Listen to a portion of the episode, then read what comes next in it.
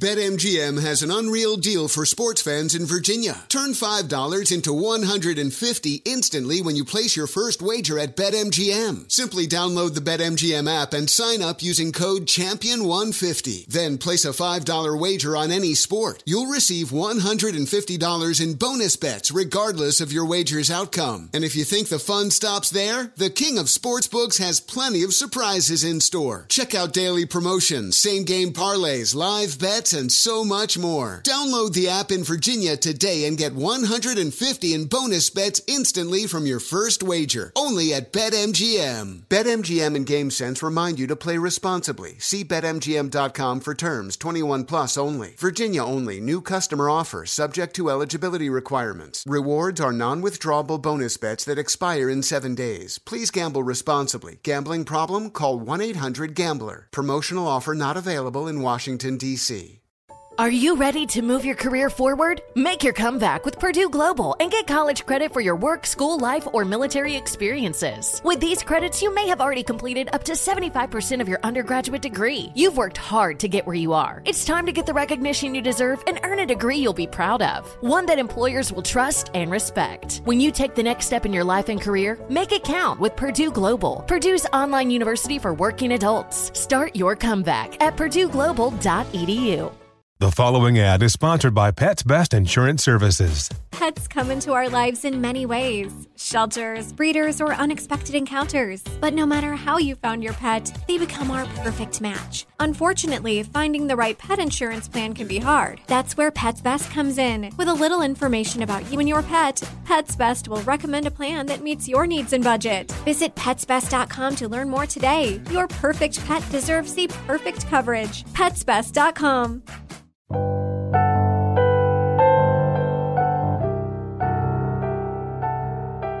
Hello, and welcome to a musical journey like no other, giving you an in depth, invigorating, and exclusive look at the newest Smashing Pumpkins concept album, ATUM. This is 33 with William Patrick Corgan, and this is the 10th step on this interstellar musical expedition. If it's your first time listening to 33, welcome.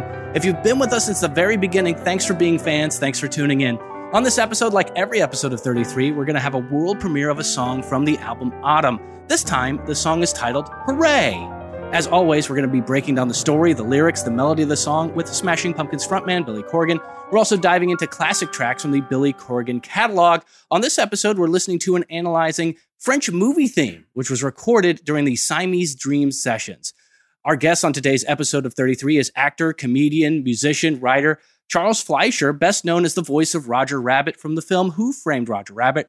Charles has had an amazing career starting in the early 1970s and continues to this day. I'm Joe Galli, one of your hosts with 33, and joining us on this journey is my friend and broadcast partner, Kyle Davis. And for the first time, Kyle, we're actually in the same room recording at the same time. And it has been a logistical nightmare, but we're making it work. Hey, but you don't need to know that. You just need to make sure to use the hashtag WPC33, spell it out on social media as we want to hear from you. Otherwise, existential crisis sets in, and I don't know if I exist. Go over to WPC33.com to continue the conversation where you will find show related playlists, lyrics of today's songs, and more on the influences that make Billy Corgan music you love. Like, subscribe, share, review, all of this. Tell your friends, tell your family, tell your kids, tell your pets as we lead up to ATUM's ultimate release.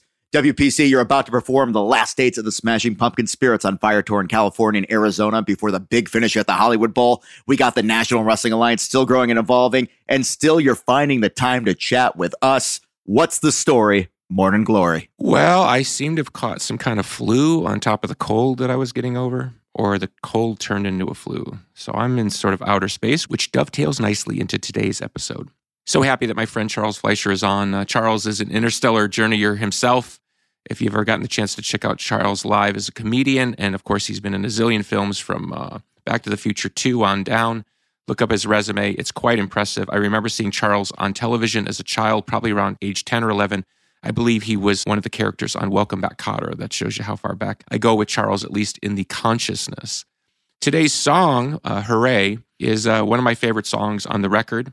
I believe when Kyle heard this song, he got a little uh, iggy, as we would say, um, to listen to this before today's podcast. He said, Well, I wasn't expecting that.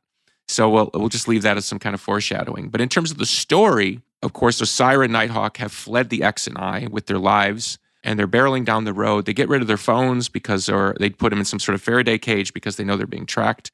They're scared for their lives, and all they know is they want to figure out what's in this magical box that June has left behind.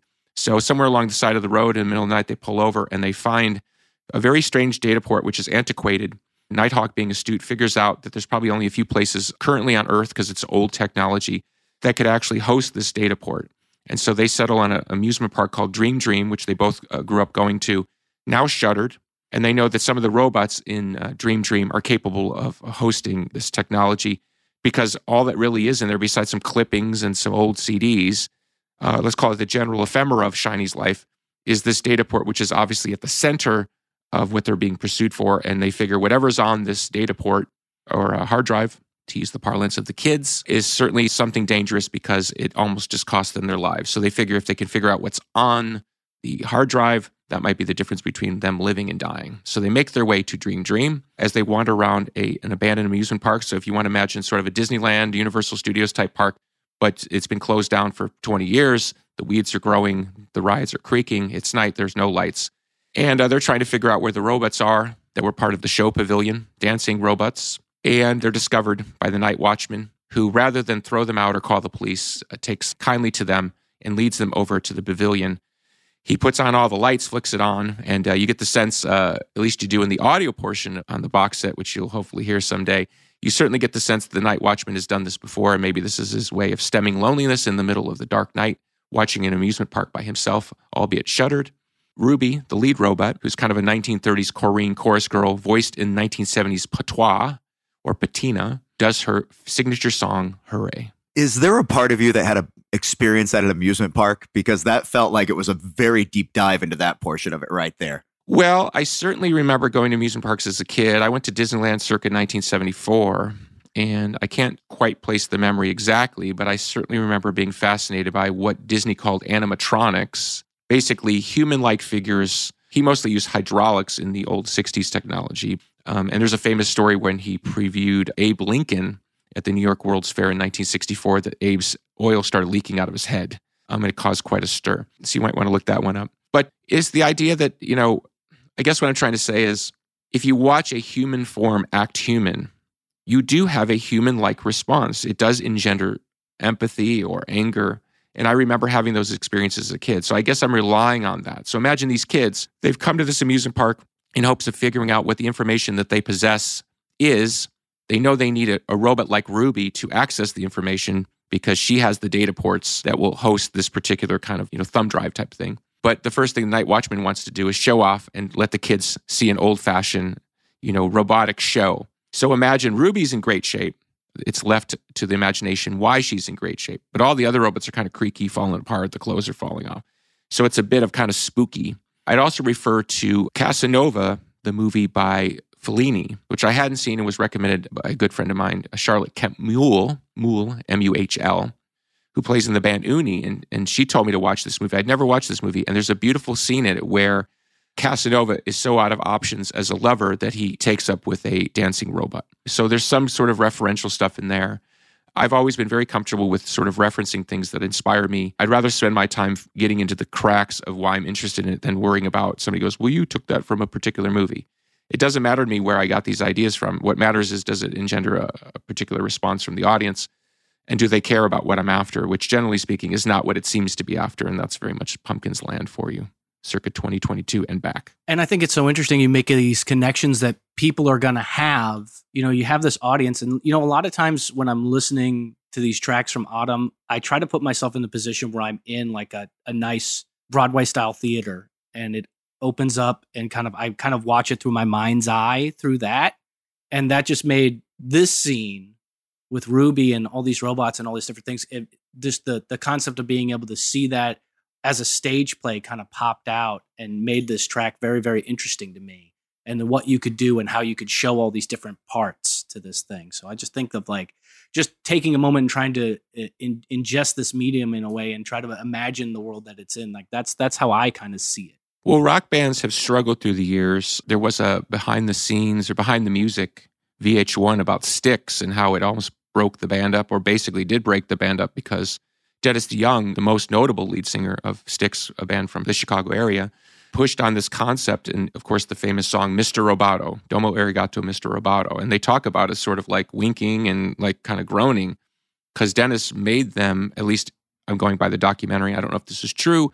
Dennis made them say lines as part of the musical. So you see them on stage, like awkwardly speaking to microphones, like, you are the robot. My thought would always be that if we ever stage this, the musicians on stage would play the soundtrack, but true actors or a visual representation of acting would demonstrate. So the character of Ruby might be voiced by a, a professional voice actor or um, a professional uh, singer slash musician, but you know Ruby as a dancer, Ruby as a performer, or at least how Ruby would appear on screen would be you know someone who is a professional at that. It's not to create an awkward environment. It's to take advantage of the medium around something like this and see if we can explore and sort of chart new territory. Because as I've said many times, I mean, there's this kind of redundant narrative that goes on, and it started when I was making the record. Well, I even referred to the fact that the band members didn't even necessarily love the idea. Of course, our former record label didn't love the idea, which created a whole different business dynamic. And now, of course, here come the kind of the critical class that sort of shrug their shoulders and say, uh, I'm not sure this is even valuable. Like, what is valuable about doing this? And in fact, an interview came out with me just today that I saw from The Guardian in the UK, where the gentleman interviewing me seems to suggest that I'm not even that attracted or interested in the narrative myself, which I think he just misunderstood me. I don't think he was doing it on purpose, but I wouldn't be doing 33 podcasts I wouldn't be putting out 33 songs. I wouldn't be calling it a rock opera. I mean, the minute you call something a rock opera, you know somebody's going to throw a stone at you, but that's the whole point. The Pumpkins has always been that band because in the 80s, when we first started and we had all these people putting these things on us, we kept saying, what are all these rules? Like these unspoken rules, like this is a good mustache, this is a bad mustache, this is a good t shirt, this is a bad t shirt. And we kept thinking, who cares? Isn't rock and roll supposed to be about freedom? And you've seen over 34 years, for better for worse, where the Pumpkins is charted against the headwinds of that sort of cultural expectation of like, you can do this, you can't do this, you can say that, you definitely can't say that. Where over and over, we, we just created energy where there was no energy. And look no further than the fact that we were able to merge UK kind of uh, alternative pop slash shoegaze with heavy metal music out of the 70s or even back to the 60s. I mean, no one, but nobody thought that would work but somehow we thought it would work and maybe we were just skilled and so we like to take credit for inventing something that's not as valuable as the fact that we were skilled at doing it. It's like saying i'm i did the, i brought back a silent movie and somebody's like no you just did a really good job of bringing back a silent movie. Nobody wants to watch a silent movie anymore. So that's an argument i don't mind having but when you get into like is it worth doing? Or uh, he's out there selling this thing and even he doesn't seem to care. That's absolutely not true. So if anybody sees that interview it was a fine interview but if anybody sees that, that totally flies in the face of what I'm doing here. I mean, I, I literally telling you I got the flu. You can hear my voice is shredded. And I'm on here with my compatriots in the NWA because I want to share. And, and I put my effort into this. So it seems to me a self fulfilling prophecy. If you make a 33 song record, a rock opera, you add 10 extra songs to the box set to make 43 songs, and you go out of your way to do a podcast to explain the concept to friends and the like, I think it's self evident that I give a and uh, you know whether we bleep that or not, I don't really care. I care, and I'm not ashamed to care. And that's always been part of the hipster argument. You can't care too much. Don't care too much because it's not cool. Okay, well, a lot of those hipster bands that we ran upside alongside of back in the day, they're long gone. So that's all you need to know about my opinions on that. You know, it's interesting that you talk about this, and we're at episode 10. This is track 10. And, you know, you got 33 songs here. So we're nearing the end of sort of act one of the story structure of this. Do you want to talk a little bit about that as we, we kind of get into the transition here and we can take a listen to Hooray in a little bit? Sure. Well, in terms of traditional structure, you know, you have to build some dynamic momentum. So I think you quite nicely address the idea that you have this kind of stage musical type of moment where they walk in, the guy flips on the lights, and boom, now there uh, there's a dancing robot. I think that would be really fun to stage, and it certainly would bring the energy up in whatever room we would be performing in. So that's how I look at it. But there's one more little kernel to come that involves the robot, but we'll save that for next week's podcast. I think that's a great place to leave it. We're going to take a quick break. And when we come back, it'll be world premiere of the track Hooray. You're listening to 33 with William Patrick Corgan. We'll be right back. Now available for pre-order at MadamZuZu's.com. The autographed 4LP box set of ATUM, the new album by the Smashing Pumpkin. This 4LP colored vinyl pressing is limited to 1,333 units and will be machine numbered and autographed by the Smashing Pumpkins. Billy Corgan, Jimmy Chamberlin, James Iha, and Jeff Schroeder. The limited edition box set includes the three act, 33 song rock opera that is ATUM and 10 exclusive unreleased songs over the course of five 7 inch singles that will not be available for streaming or found anywhere else. Go to MadamZuzus.com to pre order today. Free shipping in the USA, three unit limit per order. Pre order will ship after April 21st, 2023. Witness the dawning of a new era in automotive luxury with a reveal unlike any other as INFINITI presents a new chapter in luxury, the premiere of the all new 2025 INFINITI QX80. Join us March 20th live from the edge at Hudson Yards in New York City, featuring an unforgettable performance by Grammy and Academy Award winning singer, songwriter, and composer, Jon Batiste. The all new INFINITI QX80 is unlike any luxury SUV you've ever seen. Smart enough to anticipate your needs even before you do. Every line, curve, and detail was thoughtfully crafted so everything for every passenger feels just right. Don't miss it. Mark your calendars and be the first to see it March 20th at 7 p.m. Eastern, only on iHeartRadio's YouTube channel. Save the date at new-QX80.com. 2025 QX80 coming this summer. BetMGM has an unreal deal for sports fans in Virginia. Turn $5 into $150 instantly when you place your first wager at BetMGM. Simply download the BetMGM app and sign up using code Champion150. Then place a $5 wager on any sport. You'll receive $150 in bonus bets regardless of your wager's outcome. And if you think the fun stops there, the King of Sportsbooks has plenty of surprises in store. Check out daily promotions, same game parlays, live bets, and so much more. Download the app in Virginia today and get 150 in bonus bets instantly from your first wager. Only at BetMGM. BetMGM and GameSense remind you to play responsibly. See BetMGM.com for terms 21 plus only. Virginia only. New customer offer subject to eligibility requirements. Rewards are non withdrawable bonus bets that expire in seven days. Please gamble responsibly. Gambling problem? Call 1 800 Gambler. Promotional offer not available in Washington, D.C. Okay, quick math. The less your business spends on operations, on multiple systems, on delivering your product or service, the more margin you have and the more money you keep. Obvious. But with higher expenses on materials, employees, distribution, and borrowing, everything costs more. So to reduce costs and headaches, smart businesses are graduating to NetSuite by Oracle. NetSuite is the number one cloud financial system, bringing accounting, financial management, inventory, HR into one platform with one source of truth. With NetSuite, you reduce IT costs because NetSuite lives in the cloud with no hardware required, accessed from anywhere. You cut the cost of maintaining multiple systems because you've got one unified business management suite. And you're improving efficiency by bringing all your major business processes into one platform, slashing manual tasks and errors. Over 37,000 companies have already made the move. So do the math. See how you'll profit with NetSuite. Now through April 15th, NetSuite is offering a one-of-a-kind flexible financing program. Head to netsuite.com slash stereo right now. netsuite.com slash stereo. netsuite.com slash stereo.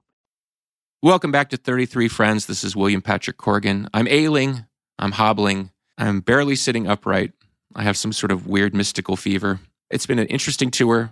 In terms of the music and the shows, we've never been happier. And so thank you if you come to this tour, and thank you if you're coming. Physically, it has been demanding, and uh, to do it in this particular season, as all these viruses and the like fly around, has been certainly challenging. But I'm here because I love music and I love sharing with you.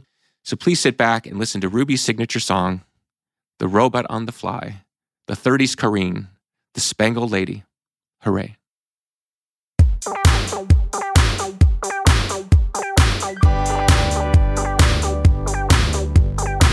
Out on the plains of Chickamauga,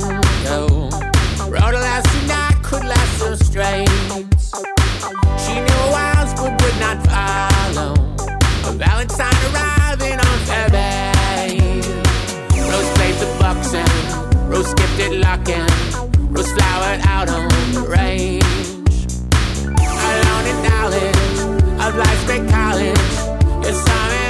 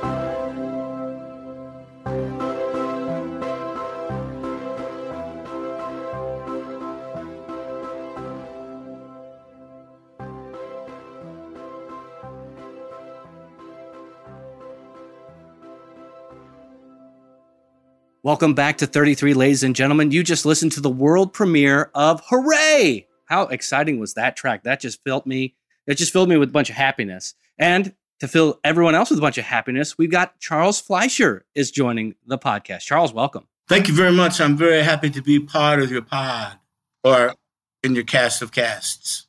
Charles, we've known each other about 25 years. Is that accurate? At least that. Or or a couple lifetimes. See, either either or. Six lifetimes.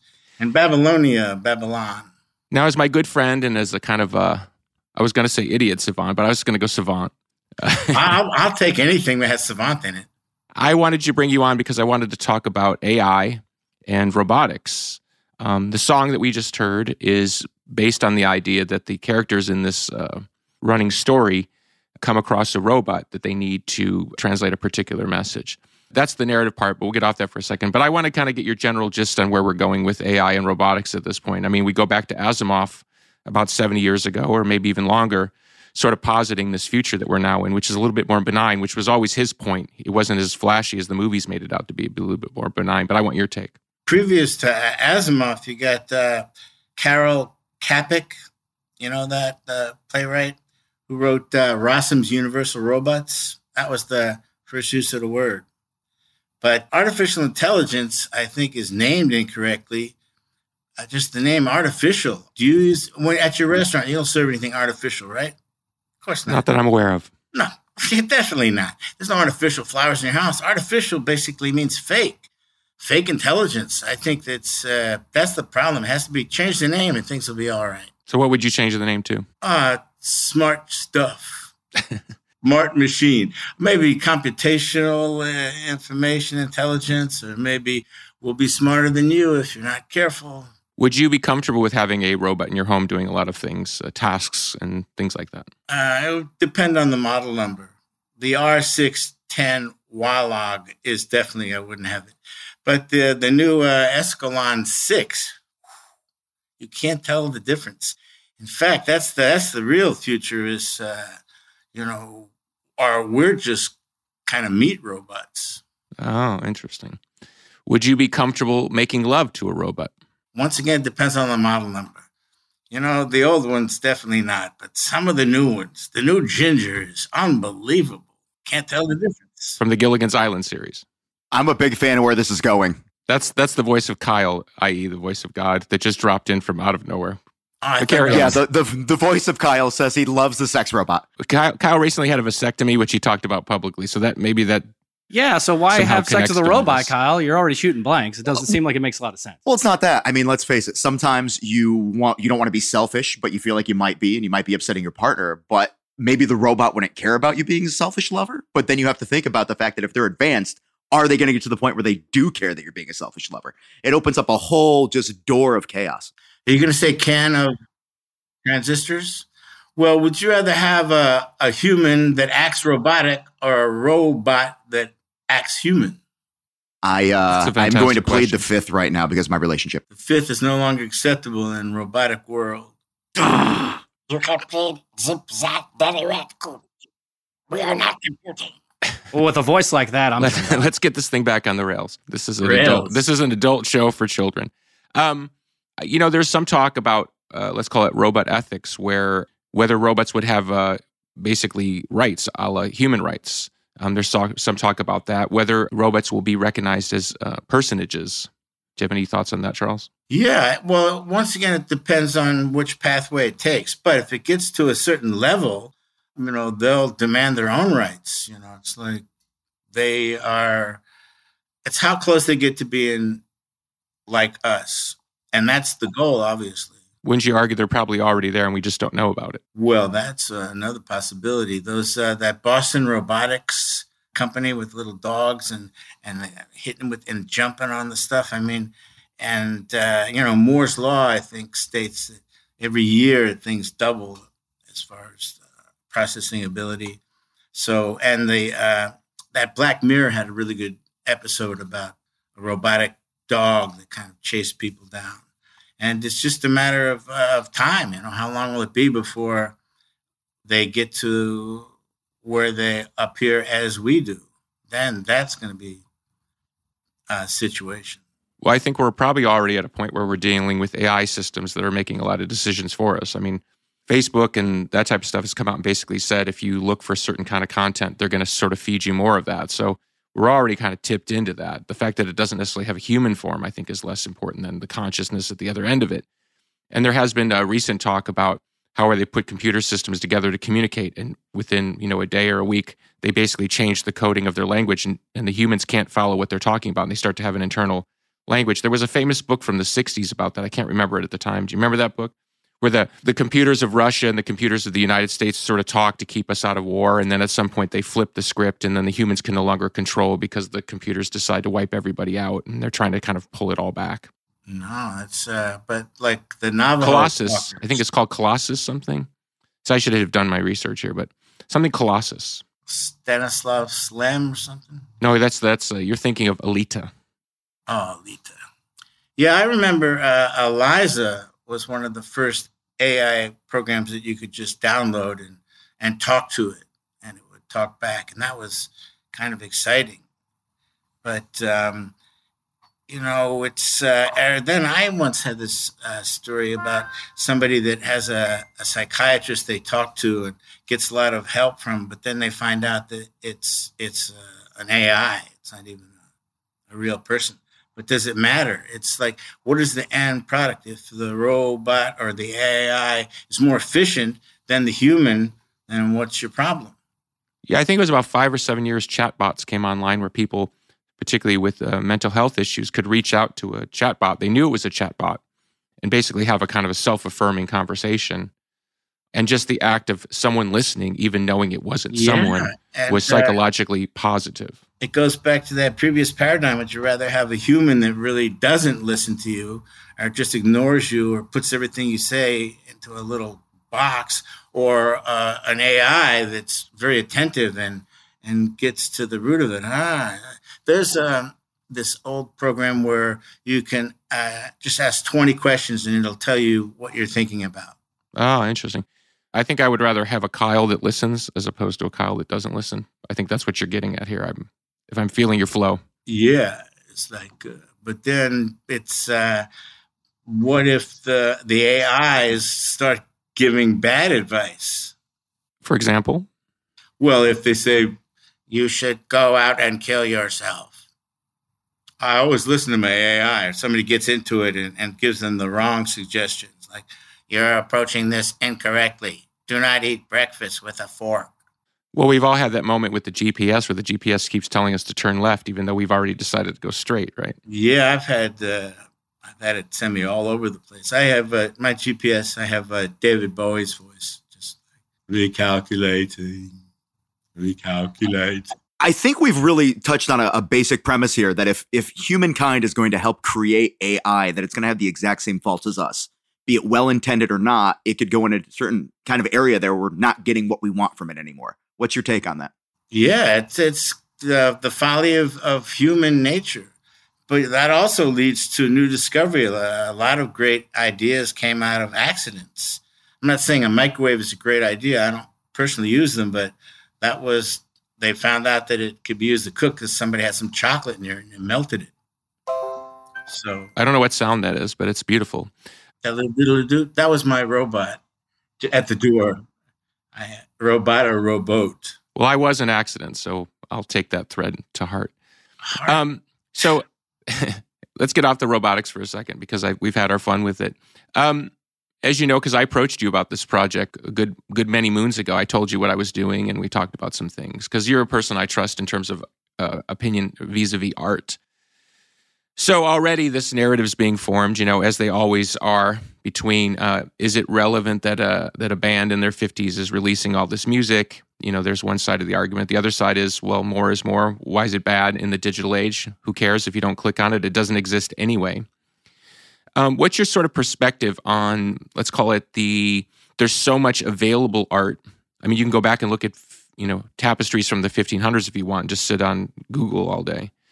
What's your perspective on the creation of modern work against the cynicism that is all sort of washed out in our in our current culture, and unless it sort of reaches the zeitgeist, which very few things do, and most of them that do reach the zeitgeist are pretty poor, if you ask me. Uh, do you have kind of a general take on that?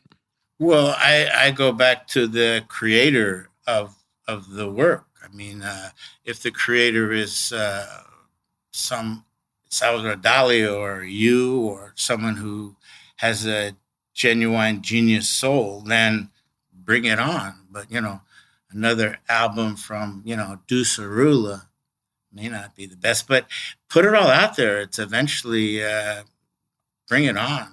You know, I like uh, great art should always be produced by great artists. That's sort of my perspective. It's sort of like, um, and I don't mean this in a glib way, but like, what does it matter, right? If you have complete autonomy of choice with what you want to look at vis-a-vis your phone or your laptop, what does it matter that more art exists in some quadrant listened or unlistened to? I certainly, if I was a young artist, I wouldn't want somebody to make the argument against me producing new art because there's just already too much. So the idea that at some point I'm I'm less valuable in the in the zeitgeist that makes no sense to me either. Because of course, if I actually figured out the zeitgeist, they would tell me how amazing it was. I'd figured out the zeitgeist and put the key in the keyhole. Yeah, well, you know, for restaurant, how many how big is the menu? Know, the cheesecake factory their menu is really big but people are complaining about it. They want, we want more. I mean i think the more time goes by the more choices will be there. And the problem may or may not be finding something that that you will appeal to you because there's so many choices you know which uh, what do you eat if the menu is 150 pages long? Last question um, we're obviously on an accelerating path. I think you brought up, is it Moore's Law? The idea that, okay, now the crickets are here. That's your phone, by the way. The crickets. Mine? I believe so. You don't have crickets? No, no crickets. I didn't even hear anything. Over I think I it's at our hotel. Else? We got a ho- we we're we're you know we're in the bayou right now, recording from uh, New Orleans. So there's oh. some, uh, some wildlife. There. You know, BYE, think, uh, BYE, you. In the original Bayou. Pinocchio, I think uh, Jiminy Cricket with the they killed Jiminy Cricket stepped on him. But he's back. Yeah. Well, he's, he's back. back. but he has. Yeah, he don't have six legs. I mean, a real cricket, they should have. They should have six legs. And they shouldn't have top hats or sing, but that's hey. Disney. Who's to say? Don't don't make cricket choices for crickets. Jiminy Cricket, my favorite, uh, my mother's favorite Disney character. That says a lot about uh, everything. really. All right. As I like to say, we're going to bomb out of this segment before we bomb completely. Charles, you're a gifted orator. I love you dearly. Uh, give us give us something to, to to think about as we as we go to break. We should think about things that we can't think about. That will enable us to create new thoughts. If we limit our thoughts to things that are already there, then we'll never find a place with special air. Beautiful. When we come back, the French movie theme. Thank you, Charles. Witness the dawning of a new era in automotive luxury with a reveal unlike any other as INFINITI presents a new chapter in luxury, the premiere of the all new 2025 INFINITI QX80.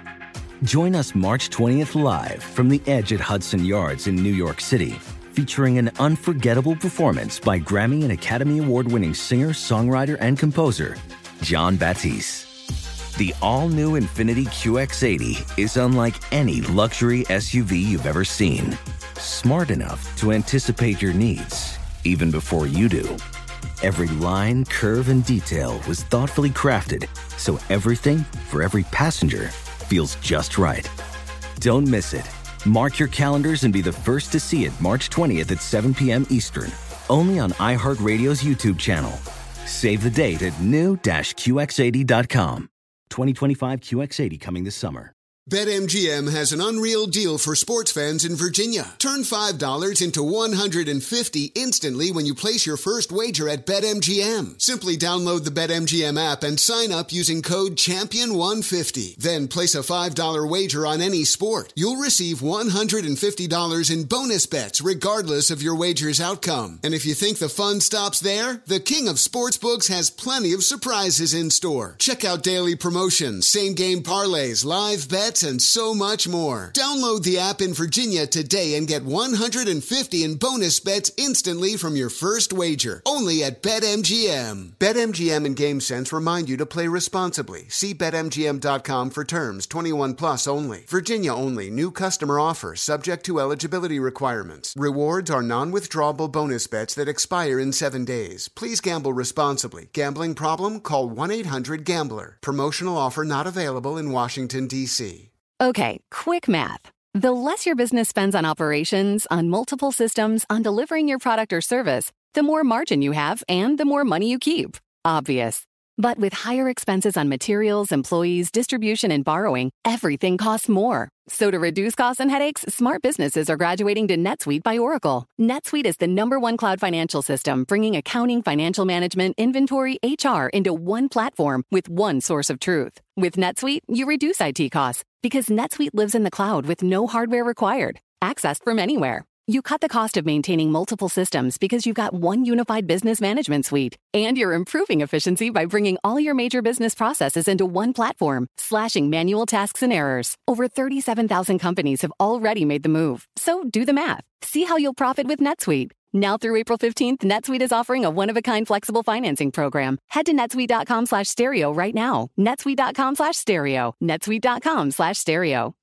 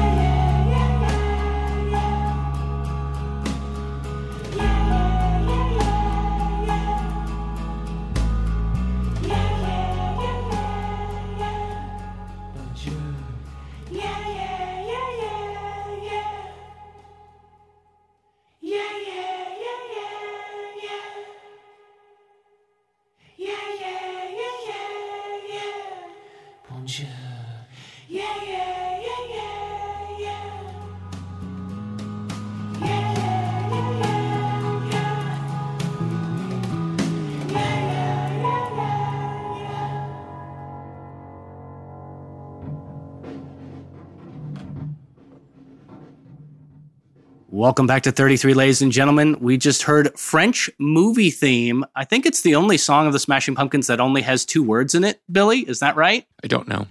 You set me up into a question I can't answer. Yeah, yeah, yeah, yeah, yeah, yeah, yeah, yeah, yeah, yeah, yeah. And bonjour. Yeah. Bonjour.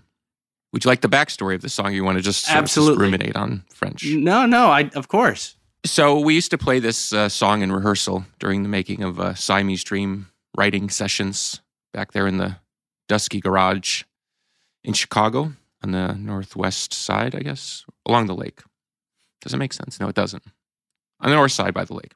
And uh, we had the song. We thought it was funny. We never took it seriously. And so when we went to record it, um, I said it reminded me of French movie theme, and I was referring to other famous songs like uh, "A Man and a Woman" and I think uh, "Music to Watch Girls By," which is Mike Curb. If you want to look that one up, you know, kind of a breezy '60s fun type of thing.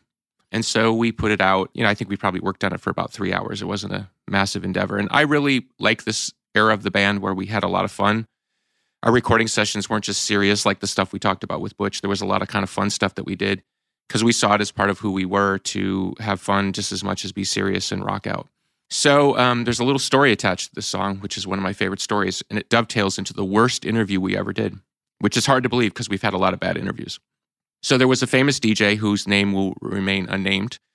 Uh, but last I looked him up, he was a candidate for the uh, Radio Hall of Fame. So this is not an insignificant uh, DJ. And you can imagine if you're working in Chicago, uh, you're definitely uh, you have some skills. And I was a huge fan of this particular DJ, more of a talk talk DJ. Um, so I was a big fan. And so when I found out that we were invited in to be interviewed by him, I took Jimmy Chamberlin along with me. And so we get let in by the assistant. Hey, welcome. So glad you guys are here. And we walk into the studio, and the DJ is behind glass, probably 40 feet away from us. I'm not saying we're like on the other side of the glass, and he's just on the other side of the glass in a studio, like you would be with certain famous other DJs. He's behind glass, and then we're 40 feet away. So he's really small. We can barely see him. And they put us on a microphone. And so we're thinking, okay, this is a bit weird, but okay, whatever. So he comes back from break he starts playing the song, French movie theme. I'm like, oh, that's kind of cool. It makes a little sense. He's a kind of funny DJ. He was a guy known for doing voices, much like Charles Fleischer. And uh, so we, he comes off the song and he asks us like two questions about the song. And we're like, uh, oh, yeah, um, yeah, we were just having a bit of fun, blah, blah. And he's like, okay, thanks a lot. See you guys later. And then we were escorted out. and by this point, we were uh, like a double platinum. you know, we weren't like some baby band. We were like huge. We were on MTV all the time. So we were like, what? What do you mean that's the end of it? Oh, that's all he wanted to ask you about. And I was like, shouldn't somebody told us that before? Well, he's obsessed with that song. Goodbye. And they just literally showed us out the door. Uh, so, So this is some guy's obsession. That's an interesting song to pick. Is like that's my jam. well, if you want to be uh, negative about it, he saw our only value in this kind of comedy thing that we had done. He thought there was no other value in us because obviously he would, a- and we're from Chicago. This is in Chicago. So us on the air, ten minutes talking about whatever. I mean, we could, we've certainly done plenty of interviews through the years where the DJs just want to joke about whatever the Cubs or something. Our only value to this guy was for this stupid song, and so that's the old uh, classic thing of uh, be careful what you wish for, and no good deed goes unpunished. And so uh, I've never met the DJ ever since. I certainly let it be known through back channels that, that I would never talk to him again. Uh, I certainly wish him well. I, I was I was a fan before I was humiliated on the air by him, and as a young buck, you know, making my way up through the you know the rock and roll charts, I was certainly offended by his behavior. Well, I think that when you have people in that upper echelon that get that huge platform through terrestrial radio, it really opens the door for what we're doing right now with the podcast, where you know we have an unlimited amount of time where we could talk about whatever we want to talk about, and there is no gatekeeper, and people can have access to that. And we could go back into what we're talking about with artificial intelligence and people having the access to being able to find that sort of content. But at the very least, at this moment, you know, we could talk about whatever we want to talk about for as long as we want to talk about it. And it's not just, let me ask you this one dumb question and have you out the door. And that's all that 200,000 people are going to hear in Chicago. this is goes worldwide, and that's where we are with the technology that we're at now, which will someday lead into the technology of the story that we're seeing in ATUM. I think that's a beautiful setup to talk about a few things, Joe. So thank you for that. First of all, how valuable is the French movie theme to the oeuvre? If that's the right pronunciation, uh, the you know the song catalog of the Smashing Pumpkins. Well, probably not that important, but to us it was valuable because it was a way of saying this is who we are. Now, in the modern world, if somebody comes along and puts it in a movie and pays us a bunch of money, you'd say, "Oh, that was some genius that you guys had there on a Tuesday afternoon." Doing this silly song. And we have had songs licensed that you would think would never be licensed. Uh, we Only Come Out at Night, being a perfect example, licensed by Apple for a significant sum of money, as you could imagine, for being on a national Apple commercial. So in a million years, I never would have imagined a song like We Only Come Out at Night would be valuable.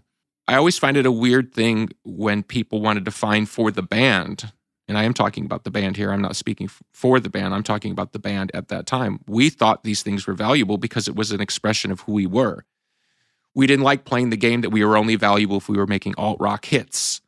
And that wasn't even a word back then. So um, whether it was a bullet train to Osaka, you know, or these types of fun songs that we used to do, you know, it was a way of saying, hey, you know, we're not taking this that seriously because people always seem to take us more seriously than we did. People would say, oh, you guys are so serious and you're so dark, and say, I'm in a band called the Smashing Pumpkins. Like, what, what do you? It's in the name that that we're joking around. Additionally, you know, you get into the gatekeeper class about what is a band, right? Like, what does a band have a right to say and be and do? And we've had crazy experiences where we were just basically told, hey, you know, the speck on your face is all that I care about. And then you flip around to 20, 30 years later, you know, we're up on stage every night in front of tens of thousands of people playing We Only Come Out at Night and the crowd singing along. So obviously it has some value, but I don't think value is easily assigned in the moment. And it even does feed into the idea of AI and robotics because as we switch from human endeavor to robotic endeavor, and that's already happening. I mean, most of our cars are made by robots. That's no sort of big secret. That's been going on for 30 years. As we switch over to a robotic AI economy, uh, the fast food chains are already doing it. Do we really know what we're going to lose until we do it for 40, 50, 60 years? And then we look back and go, oh my God, we really messed up a lot of things that were really valuable including uh, maybe people just going into a McDonald's and having a conversation with the kid behind the counter. Maybe that conversation was just as important for the guy going in or the lady going in versus the kid behind the counter who learns how to socialize and work a job that they can feel proud of and they go on to be a you know a big executive or a or a musician. I mean, we've all heard those stories. In fact, uh, Mike Byrne, who played drums for the Pumpkins when Jimmy was out of the band, literally was working at McDonald's when I hired him to join the Smashing Pumpkins. He was 19 years old working at McDonald's. You know what his parents made him do after I hired him? They made him finish out his two weeks because they didn't think it was right for him to just jump out of the job. So, knowing he was being hired by the Smashing Pumpkins, he spent two weeks finishing up his McDonald's job. But I thought that was kind of cool in a weird kind of way. I, I, respected his parents for sort of putting that on him because they were saying these are our values and this is what's important to us. And I'm certainly not one to question what a family thinks is valuable in their own family unit. As far as sort of like, obviously, we were having a little bit of fun with Charles. Charles is a is a masterful comedian, actor, and you know, I'm sure we talk about before, uh, you know, uh, what Charles has done I know we did, in fact. Uh, sorry, just a little sick here on this tour. Uh, my brain is not all there. You know, the reason I wanted Charles on is because on some level, and we brought up Asimov. Asimov took credit for coining the word robot, but according to Charles, somebody else did. I have I have to look that up. But Asimov always claimed credit for making up the word robot sometime in the 1930s or 40s. But Asimov talked about the idea that you know, uh, robot run amok was the most boring version of the robot story. You know what I mean? Like somebody builds a robot and the robot kills everybody. He thought that was the most boring form of the robot story. Most of stories focus on the idea of the gray space between human desire, endeavor, laziness, and what a robot can bring to the table, good and bad. Whether it's companionship or uh, production of food in a part of the world where maybe people wouldn't be able to eat otherwise. So he kind of gets in that gray space, which is what I like about Asimov's writings about robots. And there's a book, there's a companion called, I think, The Complete Robot Companion or something like that, that includes all of Asimov's robot stories. So I would highly recommend that if anybody's a reader out there. I think, you know, when we're talking about the way that everything's advancing, I mean, I just don't know how much longer it's going to be until kids will go to a classroom and there isn't a physical teacher there. Perhaps there's going to be that, you know, that AI presence that's going to be there to do, especially for you would think like kids elementary school that sort of thing to have just if you're going to learn very basic things you could have some sort of computer process but then how far does it go and to at what point do you need to have a human connection in order to have a good education as a child And then it kind of snowballs into what more can be done. And if you keep going into like, well, what about parenting and things like that? And we talk about companionship, but think about how important that is as a child. But at the same point, at a certain point, do we get AI that has the potential to traumatize a child or to make mistakes with children? And how do we regulate that? And how do we keep an eye on that? We won't have that data for a while, and that's where it gets complicated. So, for example, um, we're coming out of a pandemic where a lot of kids were learning remotely at home. Well, the early indications are is that was a terrible decision. Let's let's skip the health part, whether teachers want to be in classrooms with sneezing kids and all that. Let's just skip that. Just the strict effort of trying to get kids to learn through an iPad you know, overall, based on everything I've seen, has been a complete disaster. They're basically already predicting that that generation, let's call it between the ages of four and eight or 10, is going to be really, really under the under a cloud, uh, for lack of a better analogy, because they didn't just get the kind of the hands-on thing that you need. Because uh, at least my memories, although they're they're distant, about being in school was just as much about my social re- uh, relationship with my teacher, whether my teacher approved of my logic, um, grades were probably less important to me than whether or not the teacher approved of me as a person or or recognized my intelligence or my way of crafting an argument. Um, and then, of course, I've talked about those things where teachers in the converse said things to me that were very damaging to my future as an artist. Well, we've lost Joe and Kyle. They've disappeared now. So I'm by myself. So I'm going to assume that uh, you'll still hear me. I'm kind of scared. I've never been a host on my own. Actually, I probably need a robot host. That's probably what this is all about. But uh, what I was going to go into in this uh, particular instance was the idea that um, let's say somebody could empirically prove that a child learned better with a new way of using technology. The teacher was going to talk to them, and based on AI technology or something, something, something, a teacher who is very effective in this medium would be able to teach a thousand students at a time, but each student would feel they were talking to the teacher personally. I'm not sure how that would work, but just play along with this particular game. Whether or not that would be good overall for a young student, say between the ages of four and 10. I don't think we would know that for 20 years until they grew up and they were either, you know, going crazy or they were productive. And you say, oh, that class that was this test case class that, that was using that AI technology, you know, and maybe even the, the teacher personality to be reactive to each student is an AI teacher, but the, teacher looks real and is like a deep fake type of teacher. It's the idealized teacher. Maybe into the point where the, the child looks and sees uh, someone that looks like their parents or their uncle or there's a certain kind of kinship that's established because they've done a personality profile and then the, the AI program figures out who would be the ideal teacher for the student. So somebody makes this case hey, for $3 million, we can teach tens of thousands of students and their test scores are going to be better. And this is way better. They'll spend less time in quote unquote school. Um, we'll create because we think we sh- the kids should come out of home and should have some level of socialization. Maybe they go to teaching pods in their local communities and we'll set these up very cheaply as long as we have good Wi-Fi.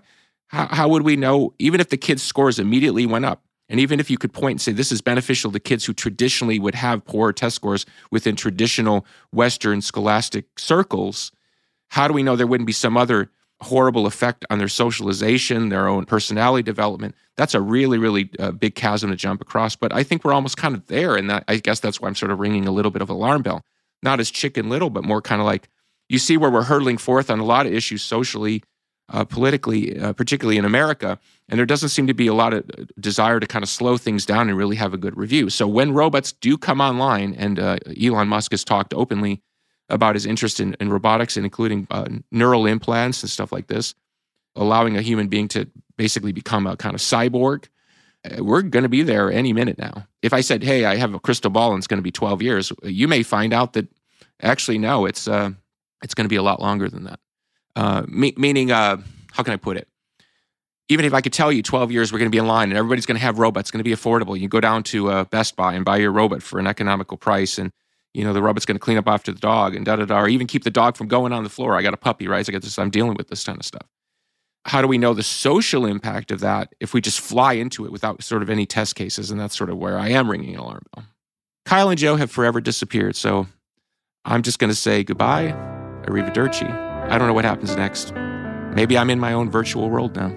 You're just sharing it with me. But thank you for joining me and Kyle and Joe, wherever they are, on the 33 podcast. Talk to you soon.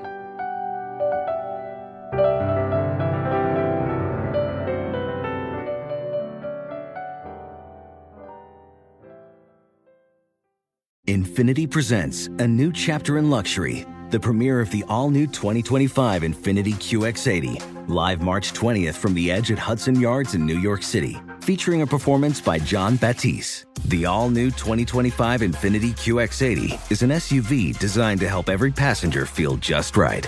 Be the first to see it March 20th at 7 p.m. Eastern, only on iHeartRadio's YouTube channel. Save the date at new-QX80.com. Don't miss it. 2025 QX80 coming this summer. With the best all inclusive vacation deals to Mexico and the Caribbean, booking your getaway with cheap Caribbean vacations means you have more freedom. Whether you want to enjoy snorkeling, endless margaritas, and more, Cheap Caribbean Vacations has your deal for that. Plan and book the exact getaway you want at exactly the right price for you by using our exclusive budget beach finder or find a featured all inclusive package to Riu Hotels and Resorts and do your deal at cheapcaribbean.com. You're at a place you just discovered. And being an American Express Platinum card member with global dining access by Resy helped you score tickets to quite the dining experience. Oh, okay, chef. You're looking at something you've never seen before, much less tasted. After your first bite, you say nothing because you're speechless. That's the powerful backing of American Express. See how to elevate your dining experiences at americanexpress.com slash with Amex. Terms apply.